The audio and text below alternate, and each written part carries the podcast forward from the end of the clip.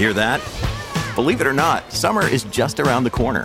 Luckily, Armor All, America's most trusted auto appearance brand, has what your car needs to get that perfect summer shine.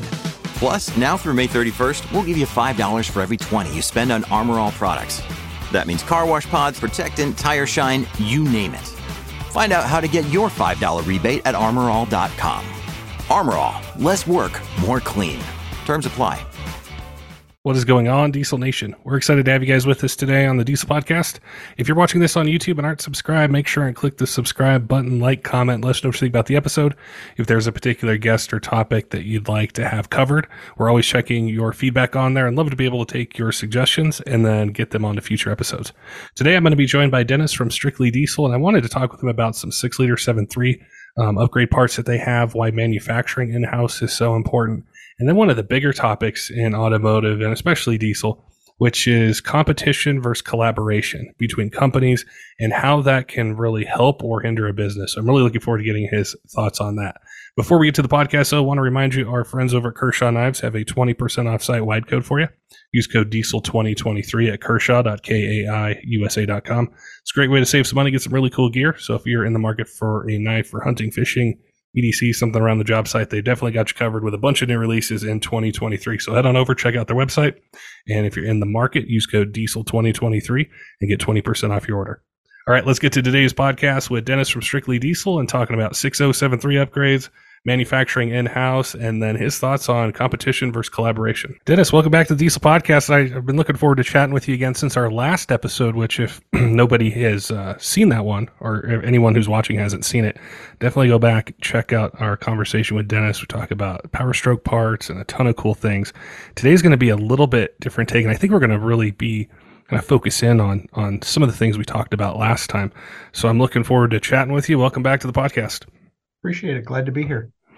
The uh, the, the big thing with manufacturing because we hear that a lot, and I think as truck owners or truck enthusiasts, we hear about in-house manufacturing. I don't have a concept of it really, but you have some really cool thoughts and some things that we can discuss to kind of shed a light on that, not just from like a business perspective, but actually what I would get as a truck enthusiast, you know, in a UPS or FedEx box that I order from you guys that I think will be really cool to chat about. So I wanted to ask you about that side, some things you guys have done to bring things in house and what your thoughts are on it as far as growth, um, the product quality, the design, things you guys can do with it.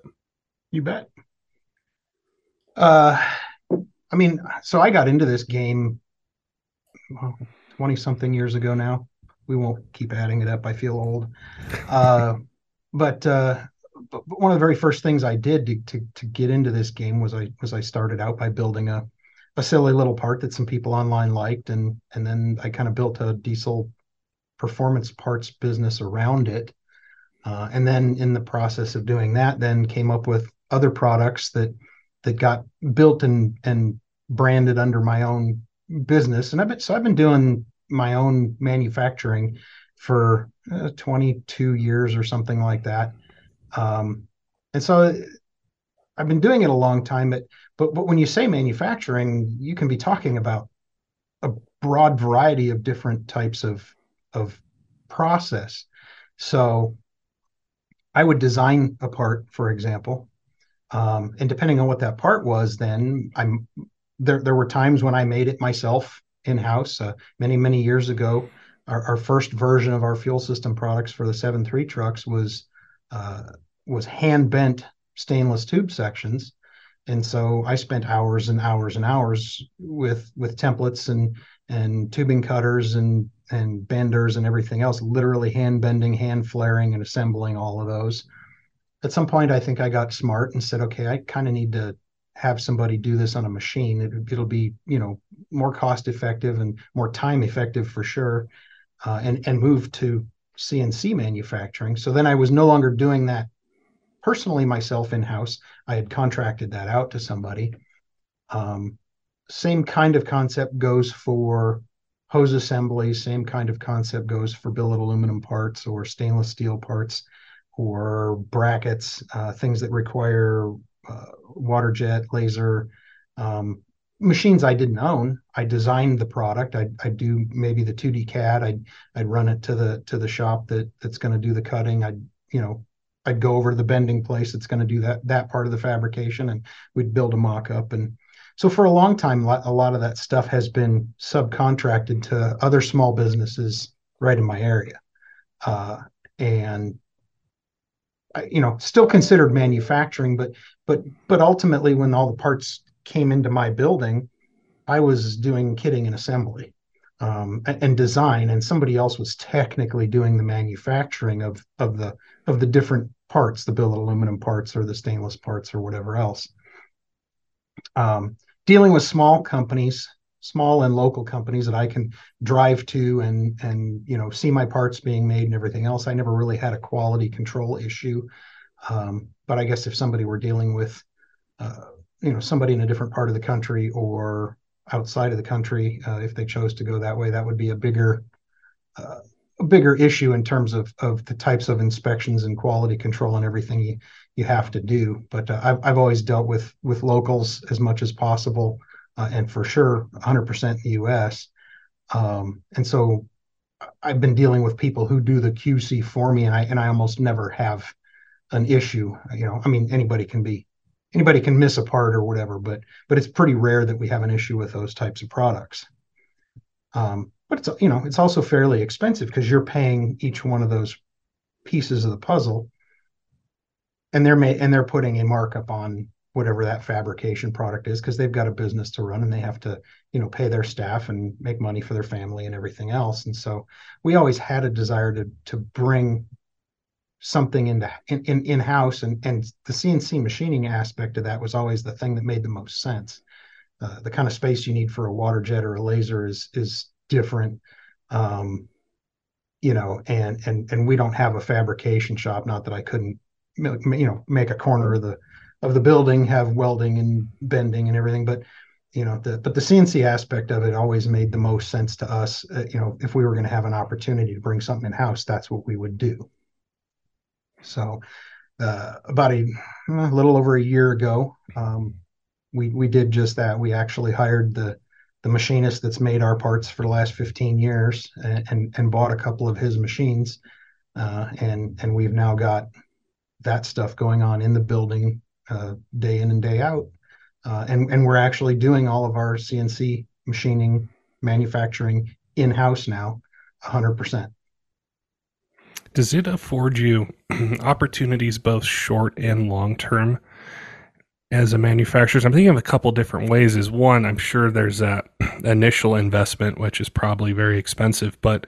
as you look long term, eventually there'll, there'll be a point where those machines are paid for and you're able to control costs better, say, than a third party. And then the other aspect I think about, it's kind of unrelated, but um, I think I can circle it back around is my uncle designs it has nothing to do with automotive at all, but he designs product, has it made, and he went through this a long time ago. And I remember one thing he told me was once I was able to bring things completely under my control, my creativity with this product and my ideas completely exploded versus before I was dependent on someone else's time frame, their cost.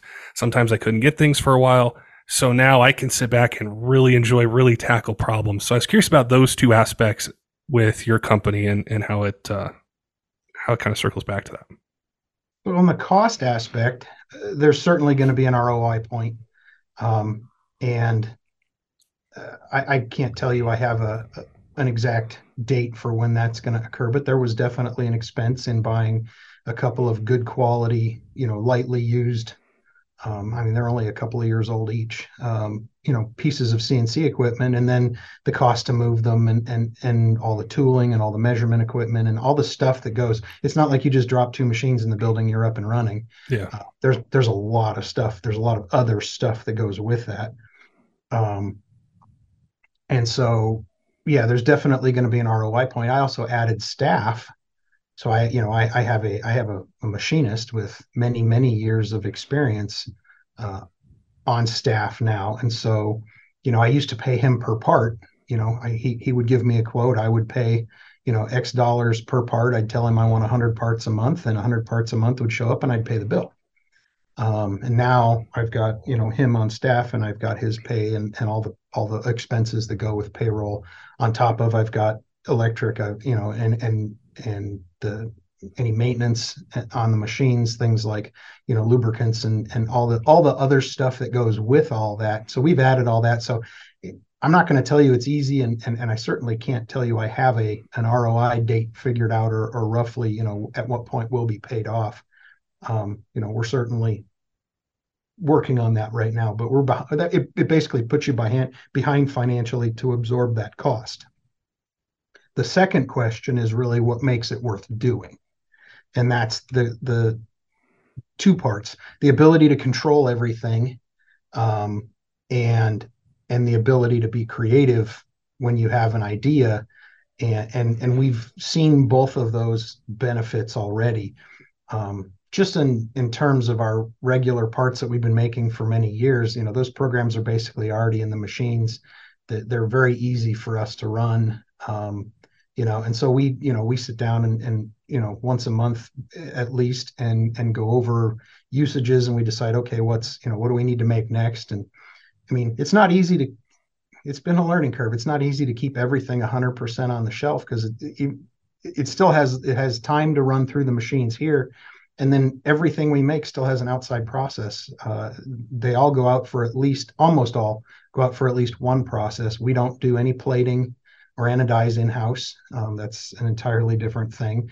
Uh, and, and all the aluminum and steel stuff goes out for for either um, zinc plating or or anodize. Uh, and then we don't do any engraving in house. That's done uh, on laser. There's a possibility I might consider adding that someday.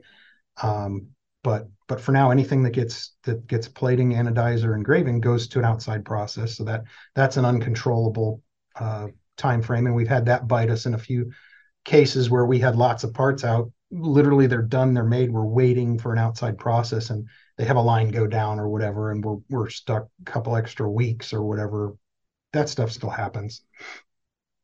Um, but you know, we we we're only really pretty much running our own parts, so we can you know we've got very tight control of of quality and tolerances. Everything comes off the machine exactly the way we want it. Um, there's no rush to do anybody else's parts. We're not a job shop doing you know have having anybody you know hounding us to to get things done. It's it's all our stuff. So that, that's one of the big advantages is, is every day that machine's running, um, it's running something that's that's putting inventory on our shelf and helping us, you know, support our customers and get product to our customers. But perfect example of the creativity side of it is is I had tried. That's got to be five years ago now, working with uh, my machinist when he was running his own shop to prototype and build our own uh, filter head. And the reason for that was we'd had a number of problems with the the ones we've been using. And I got a sample here. This uh, I think you'll be able to see this. Yeah. This is a fairly common filter head. This is the Chinese version. Um, the U.S. version of this has a has a shiny, almost mirror-like polish, uh, and and the U.S. version comes from Wix or Napa. Um, these are super common filter heads that are used all over the place. This is a cast part and we've had a number of problems with those filter heads over the years. Um, the ports on them are pipe thread, and they take a large steel fitting. And if you've ever installed pipe thread and and, and you've ever over tightened pipe thread, you've you've heard the distinctive cracking noise when you tighten it too far. We've had plenty of customers do that. There's big bold notes in the instructions not to over tighten them, but inevitably we get those phone calls um, that, that somebody over tightened it and cracked the head. Oddly enough, on the US ones in this location, right here in the center of the top, they've had casting problems. And we've literally had some where you could hold it up to the light, looking through the nipple, the filter side of the of the head, and you and you're literally looking at light coming through the top because the the casting was so poor, it has a big crack or a hole in it. Wow.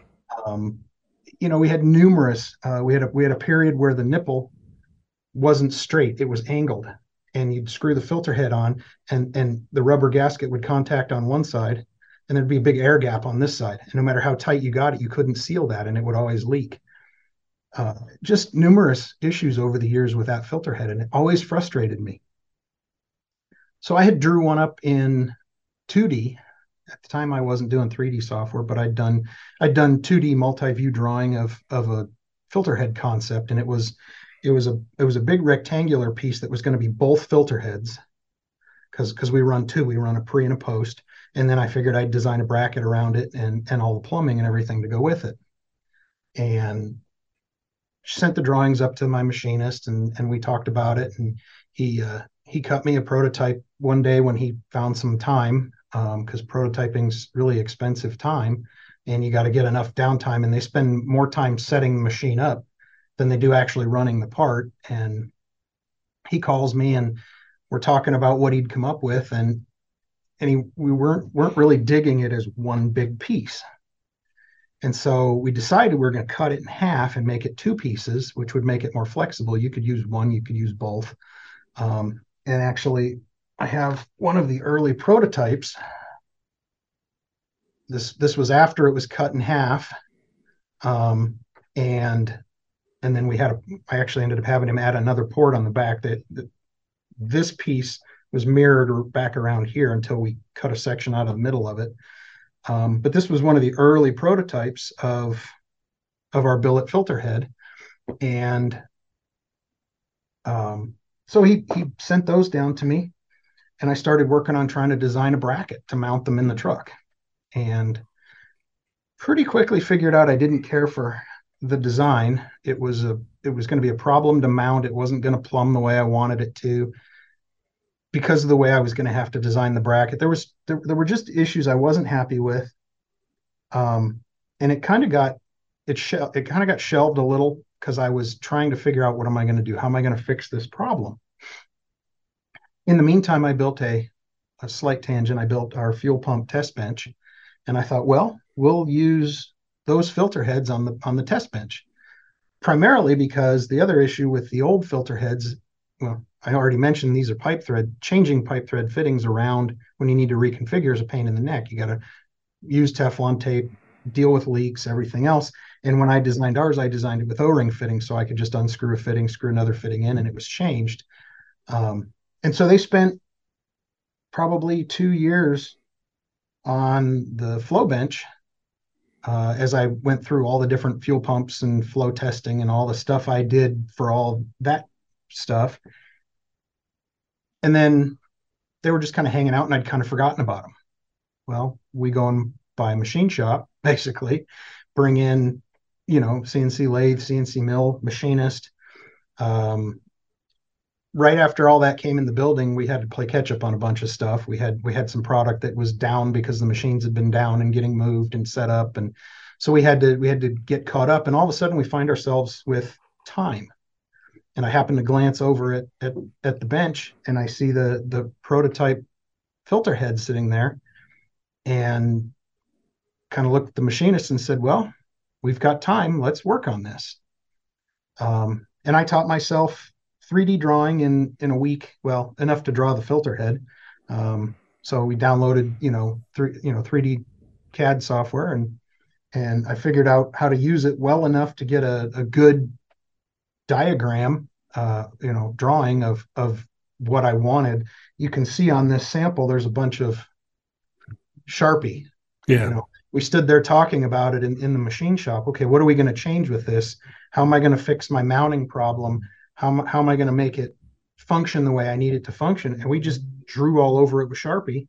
And then I took it, the Sharpie version is what ended up getting drawn in 3D um, with all the relief cuts out of it and the change from a top mount to a side mount and all the other changes that we made. And uh, it took me about a week to do the drawing. I went down and gave him the drawings with all the dimensions and everything on it. Took him about a week and I had a sample part. Wow. And never could have done that when he was running his own shop. Or or if I could have, I would have been paying so much money for for his time because he'd had he'd have to have a machine down and, and he couldn't be working on other things because he was working on that. And I mean machine time's expensive. And so, you know, I mean, it, it took us no time at all. And you know, one, once that was the case, and we've gone through a couple of minor changes since then, um, but the, the product is actually finished. Um, programs are done. We're actually shipping them now. Um, and this is the this is what the final product came out as. So quite a quite a big difference from yeah from one to the know, other. a square chunk uh, to to a completed, contoured, nicely finished, anodized, laser engraved, ready to ship product. Um, and we make both parts. We make the nipple that goes, you know, for the filter. Uh, that's that gets done on the lathe. The the filter head gets done on the mill, and this is actually one that is in process right now. No deburring, no holes cut into it yet. Uh, this just came off the mill a few days ago, and uh, we're starting to do all the side ports and stuff on those now. So, yeah, the uh, the creativity side of it is, really the the the big reason. We've got a few other things we're tinkering with right now, but haven't finished. Um, but we're hoping that having the equipment here and the machinist here is going to let us accelerate some development for sure. I think that where this this makes complete sense to someone listening that has a diesel truck, has a Power Stroke, has any brand that's out there, and they're thinking, why'd they start talking about manufacturing and bringing things in house first? Well, I think about what can I buy? What is on your website? What does one of your dealers offer me? What what can I purchase? And I think about the business side and say the barriers that used to be there. Like you'd mentioned, the cost of machine time to do a prototype. You have this idea. Well, if you couldn't necessarily capitalize on it before. I'm not going to be able to buy it from you, fix my truck, not have a leaking filter housing. Well, now you have that ability to take that idea, produce something, and now I can purchase quality product that fixes my problem that wouldn't have existed before. And I'm sure there's examples and ideas you have that probably go for days of things to fix trucks. But I think that's really the importance and the takeaway that I get from it is what you're allowed to do now is unleash those ideas or the things your customers have told you about forever. Hey, I wish there was a solution for this. Well, you can do it if, if you want to and it makes sense. You can make that make that part. And that's well, that's part of it. You know, you, you, you think of things and then you have to think about, okay, does that make sense? You know, what what kind of time is involved, whatever yeah. else, you know. Because because we've certainly had those thoughts, and then and you know items that we kind of quickly threw away and said, well, there's something too close on the market, or or I could do it, but it's going to be so astronomically expensive. Nobody's going to buy it. Um, you know, and there's, I mean, there's some shops out there that are doing some of that stuff. I'm familiar with with one shop that is that has done some some billet parts that they will certainly sell some, but but the customer that's willing to pay that much money just because it's billet or or just because it's their brand or whatever, there aren't going to be that many of those. It's kind of like I don't know. It's kind of like the guys that buy, you know, headers for a 7.3 liter. You know, the the the crowd that actually can utilize that and and and and that the expenditure makes sense is so minuscule. Um, well, there's a lot of things, you know, that you could you could make that they just don't make financial sense. You know, there, there's there's other options on the market, or, or or the stock part is not that bad, or whatever. That it just doesn't make financial sense unless you just have money to burn, basically. Yeah. Which in this economy, I don't know how anybody has money to burn. One of the uh, things that I heard from our last episode was from a lot of people who are new to diesel on the business side. Maybe they've just had a shop for a year or two, they're thinking about doing it. And they really enjoyed the things that you touched on and talked about about your evolution um, individually with the company, the company's growth, that whole side of it. And I wanted to spend some time talking about that because you you had um, some really, really good thoughts about one of the big things that I think comes up, especially in automotive. I've always seen it. I almost want to say that the diesel industry was built off of competition, and it can be healthy and it can be negative. And you had talked or mentioned before the podcast to me about competition versus collaboration. And I think this goes hand in hand with manufacturing that we talked about and things that you can do, but also for the people out there who are interested or in this industry, or maybe they're not. Maybe they're in construction or something else because the business principle is the same. And I'm really passionate about this topic as well. I wanted to ask you about your thoughts as it relates to that point in time you come to as a business owner when it's about competition, setting your you know company apart in the customer's eyes, and then collaborating with either people you might have a relationship, maybe they're competitors, maybe the two companies don't like each other, the two owners don't like each other. What are your thoughts about that dynamic? Well, uh, I've certainly lived both sides of that. I mean, when I got into this business in 2001, I was uh, quite a bit younger than I am now, and you know, when when you're young and ambitious, uh, you know, the, you want it all. You know, you you want every you want every sale you can get. You want you want everybody to to be buying your part or you know buying you know if it's somebody else's part buying it from you i mean you know i think we talked last time about you know the forums because that's really where a lot of us started back then. It's all kind of moved to facebook now but i still see some of the same behavior. I, you know i remember the you know somebody would go mention turbovac exhaust and you'd have every vendor on the forum buy it for me buy it for me. I'll sell it to you cheaper. I'll ship it for i mean it was it was just it was like a barf of as many pick me pick me pick me's as you could possibly imagine. I still see the same stuff on on facebook these days and and you know it's now that i'm older and and hopefully more mature uh i uh i see a lot of it and i think it doesn't look so good now. You know, back in the day when when that's what you know, and when that's what we were all doing, that's what we were all doing. And and there's still plenty of people that do it, but but now I look at it and I go, that just I don't know. It doesn't it doesn't speak well. You know, when every time somebody even breathes something, somebody's jumping up and down, pick me, I you know whatever. Um, and some of that type of behavior led to you know a number of different kind of situations that I guess I would say involved animosity. Um, you know, back in the forum days, uh, I certainly had uh, some uh, unfriendly competition with some other guys in the business at the time. Um, you know, we would we would go back and forth, and I don't want to say trash talk because I God, I hope I never came across as though as a trash talker, but I'm sure we went back and forth, and you know, in an, in an aggressive enough manner that people could tell there wasn't any love. um, and uh, you know, it took a lot of years for me to to back off of that and and and kind of switch gears and think differently about it. And and you know, some of those people are my friends now, and and I, I wouldn't have it any other way. And and that's kind of why the whole competition versus collaboration thing strikes me as funny because I've gone through it. Never thought of it in that manner. Never never never put it to words just just distinctly remember a time when i was when i was anti anybody that wasn't my business you know you should buy it from me or you should buy my product or whatever to a point where now i i buy stuff or sell stuff with other businesses that are technically competitors. Um you know and and so you know i i, I sell products to to one of my oldest technically one of my oldest competitors in the business still buy some stuff from me and, and we've certainly spent enough buying from him.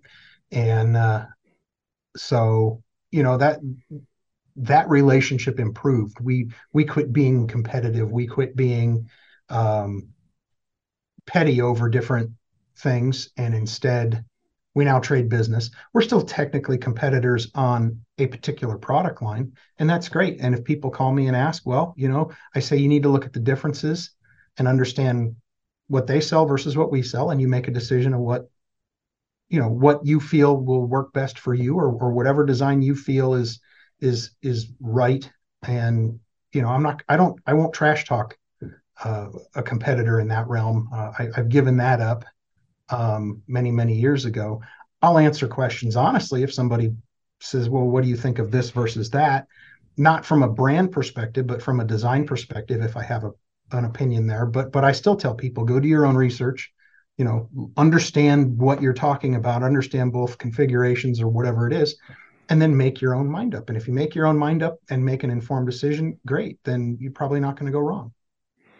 Do you think that competition i see it especially well there are some companies that have been around a while that are competitors and i don't know if they don't like each other. I just think they don't. But do you think it's something that you do early on where because you think about it there might be 10 other 30 other places that either sell the same product or make the same product and you have this huge buying public that's out there and they're wanting you to work for that sale and it's the easy route to say, well, I'm better than theirs because of XYZ or that one's junk or, you know, I've heard of too many failures. You need to buy mine.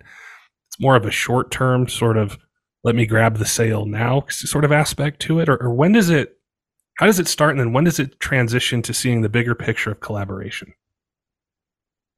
I can't speak for anybody else, uh, and, and I'm I'm not even sure I can tell you exactly when I grew up, so to speak. Um, I just think, yeah, I, I, I, like I said, I can't even tell you when I had that epiphany. I just, I just know I, I went through it. I know all of a sudden I realized this, this really isn't the right way to do this. This, to me, it didn't reflect well on me. When, when I stood back and, and, and thought, well, if I'm going to say, well, don't buy their stuff, it's crap. Um, that does, that's, that's not, a, that's not a reason. Um, and, and, and I haven't provided I haven't provided data. I haven't given them any. I haven't given them anything, and and I kind of came to the conclusion that that I'm better off selling my product. Look, this is what I sell.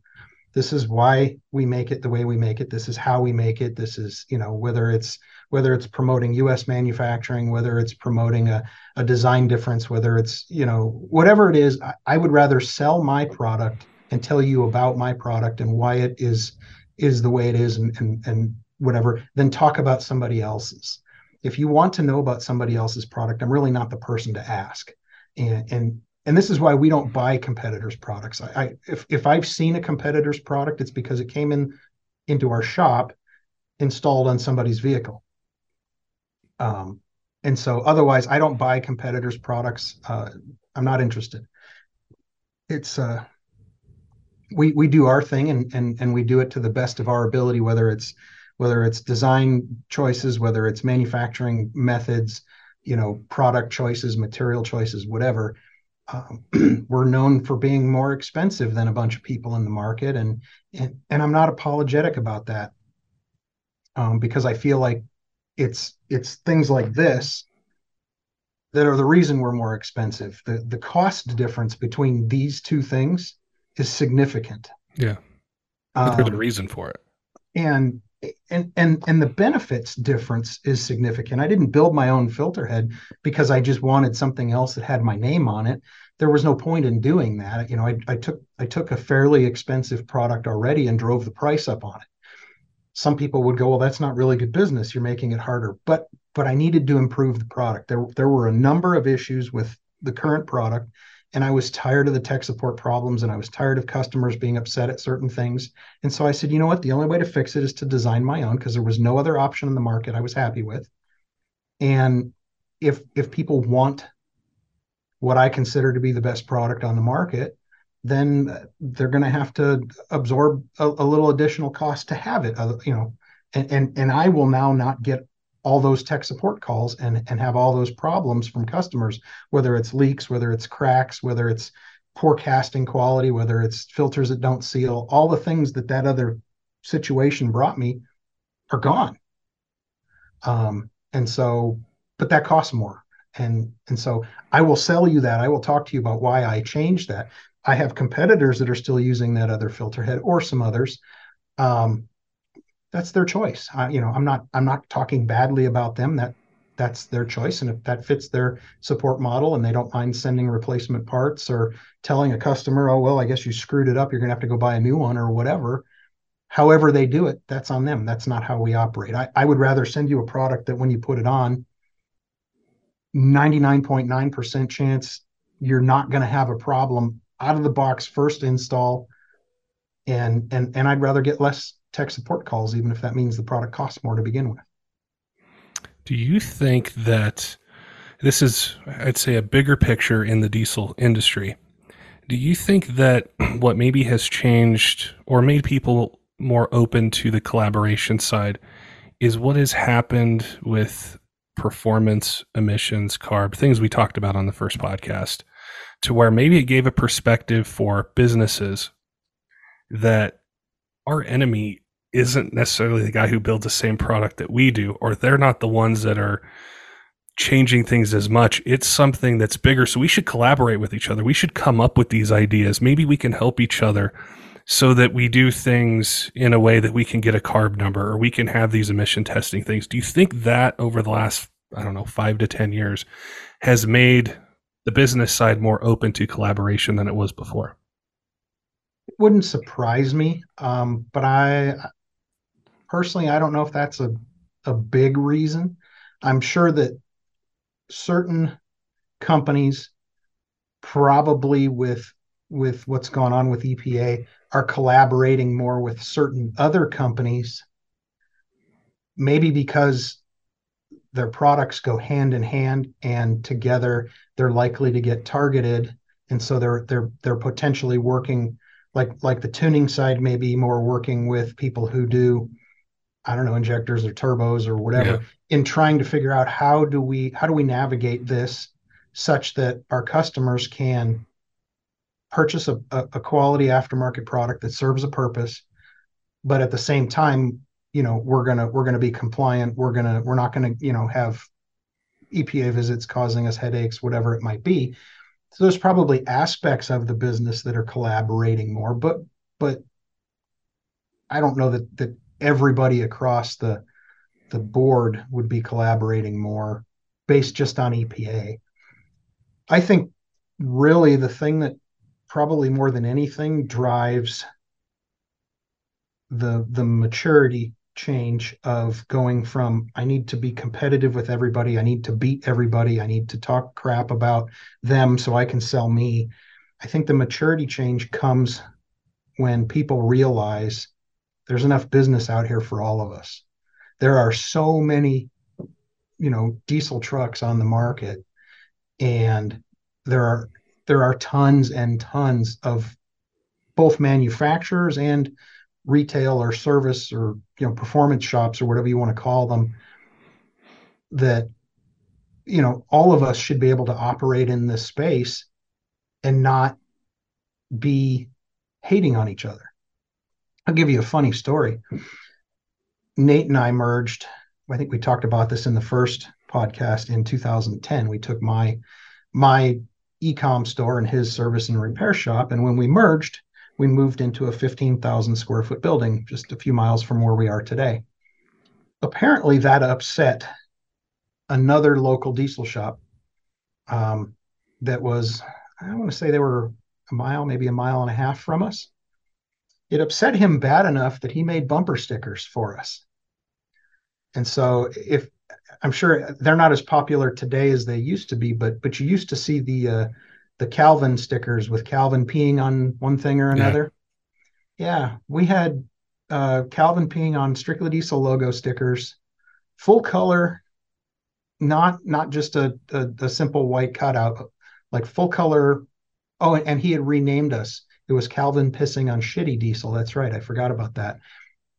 That's the kind of behavior and and maybe that was even maybe the beginning again could be that that was the beginning of me starting to realize why would we why would anybody do that yeah. i mean this guy spent money to to hand out stickers talking crap about us and we literally never done anything to him and in fact the funny thing is until we found out about that we were sending him business because he worked on heavy stuff he worked on buses and dump trucks and big rigs and and if anybody called us for that Nope, but there's a guy about a mile up the road that'll that'll take care of you. And we were sending people his way.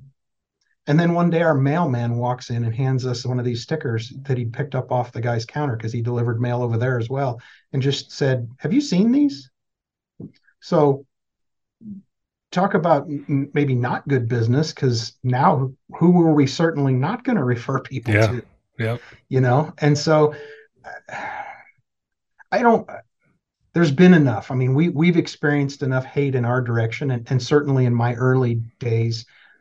Uh, again, I hope I hope I was never bad enough that anybody would have called it hate, but but I know I know in my early days I was competitive enough that, you know, that I would probably have been one of the ones going, oh, go don't don't go buy that, you know, buy this, and but not being necessarily professional about it. Um, and so uh, that's the kind of stuff I, I guess I hope people maybe grow out of more quickly as as new businesses come into play and you know because it's been a whole lot more fun in this business since i made friends with you know some of those some of those people that i was very competitive with you know, in, in the early, early days. And and some of them have gone by, you know, they've they've left the business. They're not in it anymore. And uh, and some of them still are, and and and a bunch of them are are my friends now. And and so, you know, I'd rather be there. It's a whole lot more fun to pick up the phone and call and hey, how's it going? And you know, how's the kids? And and you, you know these people personally and you've made a relationship out of it than to be like, screw that guy and don't buy any of his stuff. He's he he builds nothing but junk. Why? I think I, I, I really identify with this. Is it's a little bit different because we do a podcast. It's about media. It's about topics, and we weren't the first diesel podcast. There was another one, and I remember when we first started out. I didn't know what I was doing. I wasn't. I didn't go to college to do journalism or how to speak or any of that. I just thought, well, I like to talk trucks. I know some people. It'd be really cool to do this, and we go through the process of it and you know there's a couple more that are out there and a couple more and i would hear some things that were either said on air or off air that would kind of ignite that competitive spirit that i have and you know one of the things that we can look at to see well how many people listen who's interested is you can look at the charts you can see where do you rank on itunes where do you rank on spotify all this sort of stuff and you know internally we're like well, let's do the best job we can let's you know, cover all these topics. And it was fuel for a really long time. And then maybe it was a year or two ago, is I'm looking at iTunes in, in automotive. And it used to be, you know, th- there would be some diesel podcasts there. There'd be a lot more gas vehicles. Well, all of a sudden I start to see five or 10 EV podcasts on there. And they're somewhere between 100 and 60. Well, then I start to see them peak into the top 10, which to be into the top 10, you're getting a lot of plays, a lot of downloads. Sure. And I started to think, okay, we're fighting with each other. Not not really fighting, but you know, there's a healthy competition there. But there's this whole other wave of people. I don't think there's enough EVs out there to really peak it into the top 10, but there's enough people interested that it's doing it. So instead of maybe going after each other or trying to one up each other with a guest or a topic or a comment, as long as they're listening to something about diesel, whether it's me or somebody else, they're listening about diesel. That's what really matters versus right the other thing. So it just clicked in my mind. Okay, this is bigger than diesel trucks or Ford or GM or Cummins or whatever it might be. There's uh, this whole other way of getting from point A to point B that we need to focus on. How do we reach new people? How do we either produce content or have a guest or topics that appeal to somebody who may not own a diesel, but they hear a conversation or a story and they think, I'm going to buy that instead of that Tesla or I'm going to buy that instead of this other EV. So that's the kind of epiphany that hit me that got me thinking bigger than just myself or just what I talk about was more of the industry as a whole and how can I help it? What can I do to bring people interested? And if you listen to the other ones, great. You're going to get content from them. But what's important is to pull new people in so we can continue to grow and continue to have enthusiasts. Yep. So that's a yeah. You know, it's it's funny so a while back, I uh, I was working on finalizing the kit changes that we had to make when we converted from the cast filter head to the billet filter head, and I needed to test fit on a bunch of vehicles. And of course, we've got a 10 bay shop out there and we've constantly got stuff around. And so I nailed down most of the configurations I did just with vehicles that were in our parking lot or in the shop being worked on already. That was easy. But I had a short list of harder to find um, configurations.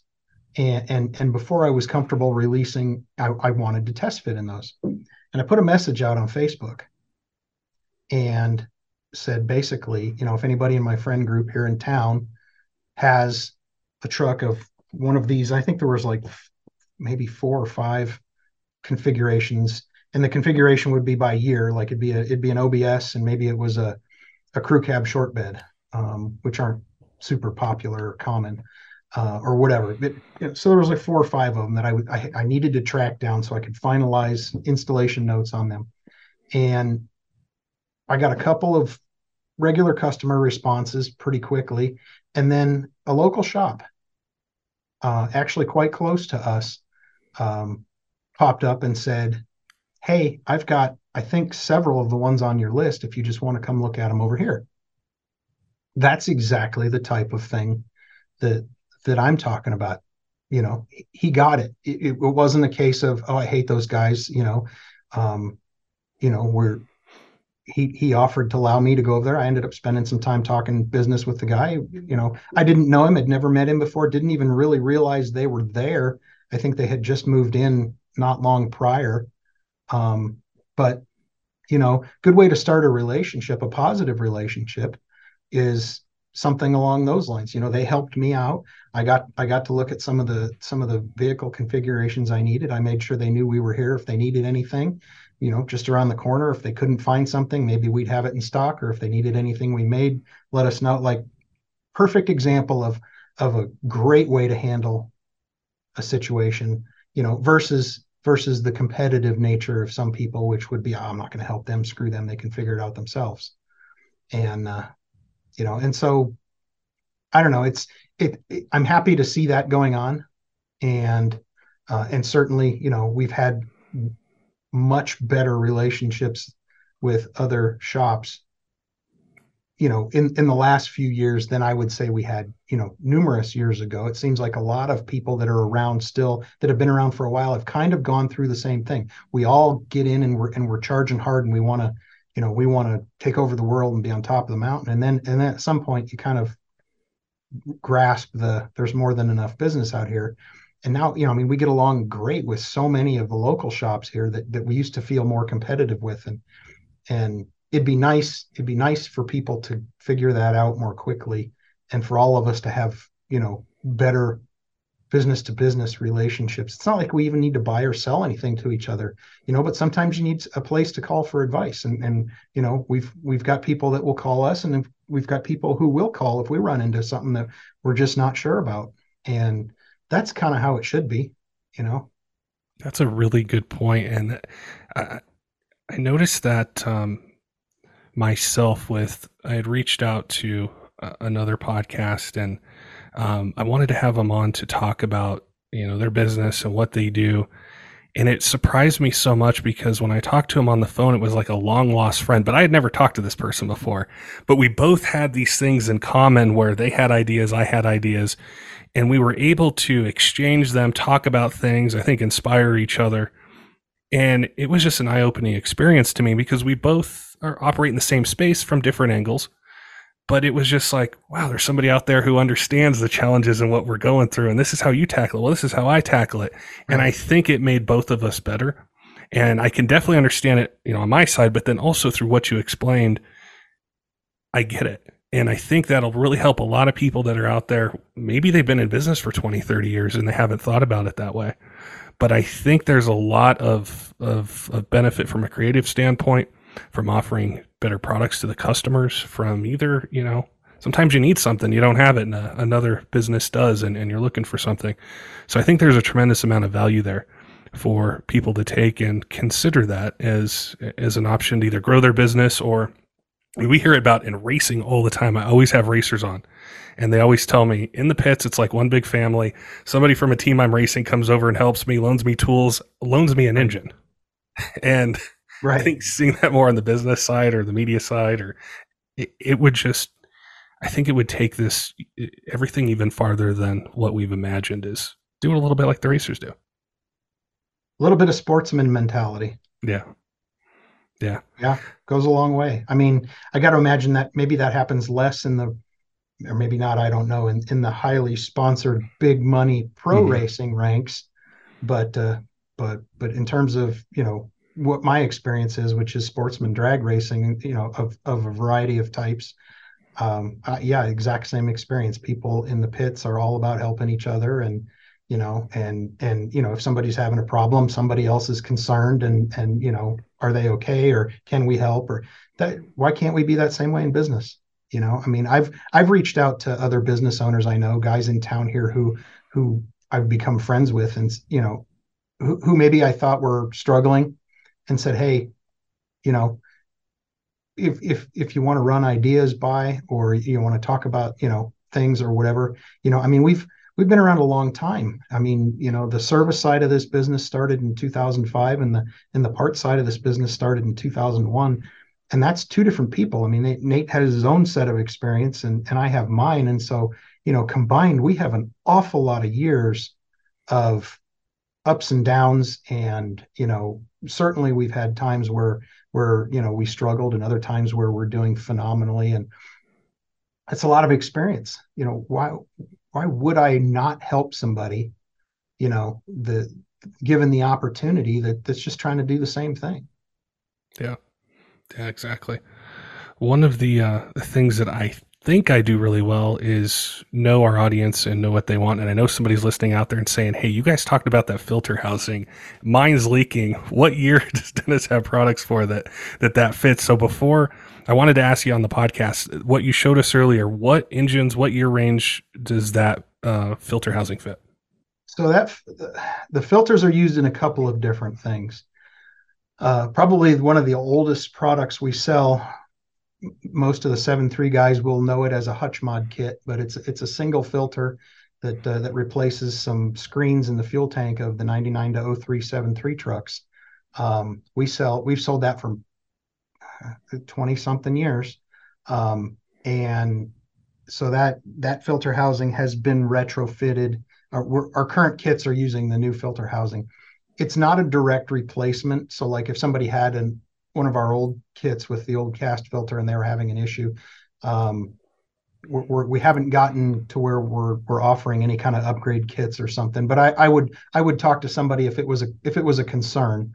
Um, but but we but and then the rest of the kits uh, are 94 to 97 old body style electric fuel system conversion kit is now retrofitted using the billet filters um, and then uh, OBS 7.3, Super Duty 7.3, uh, and Super Duty 6 liter, we offer a couple of different fuel pump kits uh, for the performance crowd that use those filter heads along with either a, a, dual Bosch pump setup or a FuelLab race pump setup, depending on what their what their needs are for fueling and how much injector they're supporting or whatever. Um, so it's it's 7.3 and 6.0 trucks are where we're using it right now don't know if I'll find a use for it in anything else. Um, you know, it's not something we've really explored, but uh, but it's certainly a possibility. Um, you know, right now we're just trying to ramp up production and, and keep up with the demand on what we've been building with the cast filter heads, which I just would order.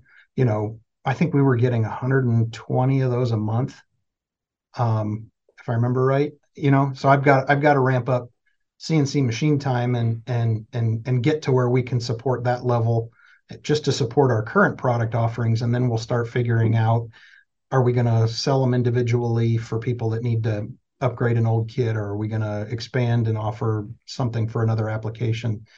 We're we're kind of in the in the still getting the old kits updated to the new kits and making sure we can support the demand phase right now.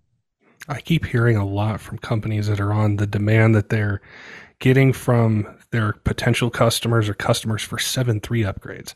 And that kind of took me back for a little second or for a bit because I thought, you know, to me, it was a truck from, you know, my, t- my teenage years, maybe early college years.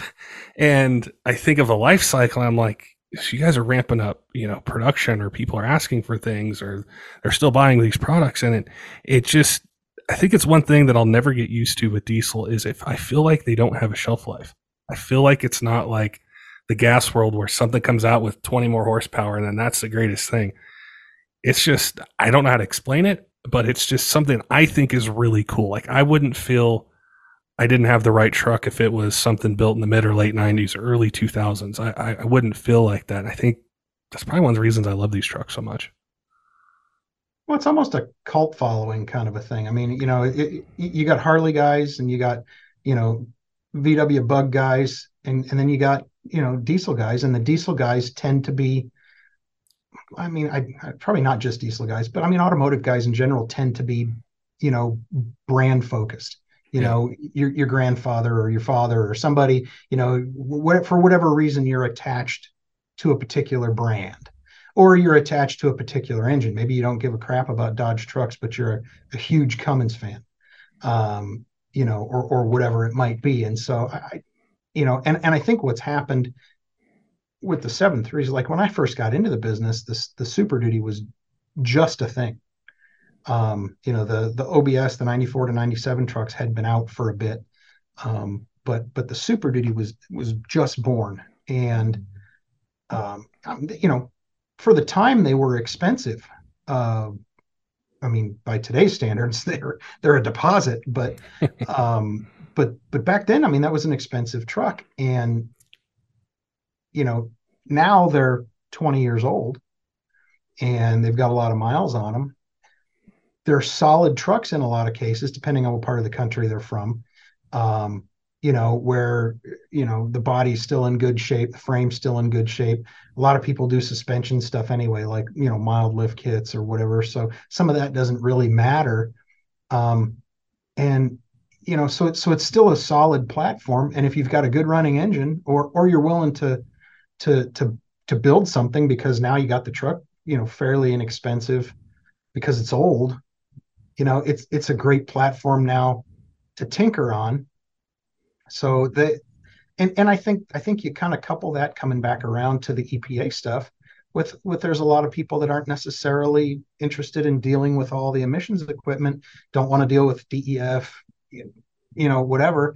And so they're looking at the older trucks and and they're they're revitalizing them, you know, they're they're they're either doing it themselves or having shops you know go through the engines and freshen them up and build trans and whatever so they can drive that truck a bunch more miles um, and I get that. I mean, I'm I've I've got my own project. I'm basically doing the same thing on on a 20, well, going to be 24 year old truck. So, yeah, they're uh, they're still pretty popular. And the six liter, oddly enough, the six liter started out great initially. Then, of course, we went through that period where they were all falling apart. Every last one of them had blown head gaskets, and you know they were a nightmare. And and and the entire world was don't buy one. Um, and then there was the, you know, the age of, okay, you know, head studs and this and that. And, and then you're and the six liters kind of come back around because people have figured out the damn motor will make good power. Um, you know, there, there's enough quality upgrade products out there now to kill the, the common problems. You can get the truck more affordably now than you could back then. And so you might be willing to put the 10 grand in the motor to do head studs and all the other things that need to be done. And so even the six liters have have gotten, I think, more popular lately than they were a while back because there's so much out there for them and the trucks have become less expensive and more affordable to get. I think that's one of the biggest success stories of anything I've ever covered in diesel is the six liter because that was my perception as well. They came out, it was great, made more power than a 7.3. Then you had, I don't know how long it was, where nobody wanted to touch them and then they started to make a comeback. And I think about trucks today. I'm either I don't have the money, but if I did, just buying a brand new truck outright, oh, or I'm financing it at a horrible interest rate, right. or I can go buy something that I think is undervalued because the average person thinks oh, a six liter it's not reliable. Oh, they can be reliable now with the upgrades that are out there. I can make good power, and I don't have to spend all that money. So it's I always hear from the six liter guys anytime we do any episode related to Fords, talk about the 6.0 and then the seven three. So we hear from them as well. So it's it's something I love talking about them. I've never personally owned one, but I've learned a lot on the podcast. I've learned a lot through chatting with you about the things you guys do, and it's it's incredibly exciting. Um, I, before before we go, I did want to ask you if people have some questions, either about you know the filter housing we talked about, some of the other products you guys have. They want to chat with you guys, talk about their truck. What is the best way for them to connect with Strictly Diesel, connect with the team there, ask questions, and be able to get the help that they need? You can get us on any of the modern methods. I mean, obviously the phone, which nobody seems to want to use anymore. Um, uh, but I mean, we've got we've got email info at strictlydiesel.com. Um, you can we've got a, a web comment for a communication form right at on the contact page, I think of, uh, of, of the website strictlydiesel.com. We've got Instagram, we've got Facebook, and you can message us on those. People hit us every different way. So whatever you're, we even get messages through Google, which I still think is kind of strange, but pe- people have Google accounts and they actually send us messages through them, and that that one's baffling to me but um but yeah i mean all all the popular methods but but probably the easiest way to find any contact information is to hit strictlydiesel.com um and you know you'll you'll find you can see all of our product there but then you'll find address phone email every possible contact method you could want. Uh, and we try to put a bunch of stuff up there too to answer questions. You know i've i've got tech articles up there both on tech support related stuff like, hey, I bought your product, I'm having a problem. Well, I've been answering those questions for over 20 years now. I finally got smart and put them down in writing. So hopefully people can go through a kind of a step by step drill down of follow this and this is what I'm going to tell you to do on the phone anyway. So now you've got it in writing and you can, you know, read it a few times or, or whatever to get through it and then I've also got you know some articles up there on on product selection or, or or why did we do this or how come how come our stuff's more expensive than say somebody else's stuff or whatever. So there's a lot of content, good stuff at our website um, that that that hopefully will answer most of their questions. But but we are more than happy. Pick up the phone, send us an email. We do everything we can to to get all those questions answered. And and like I said, I, I, I at the end of the day, you know, sure we want you to buy our stuff, but if you if you if you whether you buy ours or not, we want you to make an informed decision. And so, you know, as long as we're getting you the information you need and you're making an informed decision, you should be making one that's that's right for you. I'm very appreciative of the time that we can spend talking about so many different topics because I know if I just went down to Arizona and walked in, I probably wouldn't get you for a full hour to talk about all these different things. But people are really curious. They want to know um, different aspects to your business, the products you're making, why you make it, um, your passion for a platform. And it's incredibly insightful and helpful. So I appreciate you chatting with us today. Um, I had a great time on the on the first podcast. I had a, an equally great time on the second one. I, I love to hear the the experiences that you have and the insights because I know they touch so many different parts of diesel, whether we're a truck owner wanting a product or we're a business owner or we're not even in diesel, but we're struggling with how do we grow it or how do we do this or should I network with people? So it was uh, really insightful and, and I appreciate the conversation today, Dennis. I appreciate you having me. And yeah, I agree. I, I think a lot of what we talked about doesn't have to have anything to do with the diesel business at all, regardless of what business you're in. You know, try try to figure out how to coexist with the other people in your business and and you know become friends and and and you know if you help them along you know th- then you're you're likely you know to to to see some reciprocity and you know whether it's them or somebody else is going to help you along when you need it. And that's kind of i don't know it's kind of a good method for life i think so don't forget, diesel fans, make sure and head on over to kershaw.kaiusa.com. Use code diesel2023 for 20% off site wide. It's a great way to save some money, get some really cool gear. So if you're in the market for a knife or hunting, fishing, EDC, something around the job site, around the house, they've definitely got you covered with a bunch of new releases in 2023. So head on over, check them out, and use code diesel2023 for 20% off your order. Also, want to give a shout out to some of our Patreon supporters Tyler Lowen of 23 Diesel, John J. Cole, all of our other Patreon supporters, all of you who subscribe on YouTube and podcast apps, follow us on social media. We appreciate all your support here in year seven of the Diesel podcast and look forward to bringing you more of the content that you want to hear in 2023. Until next time, keep the shiny side up.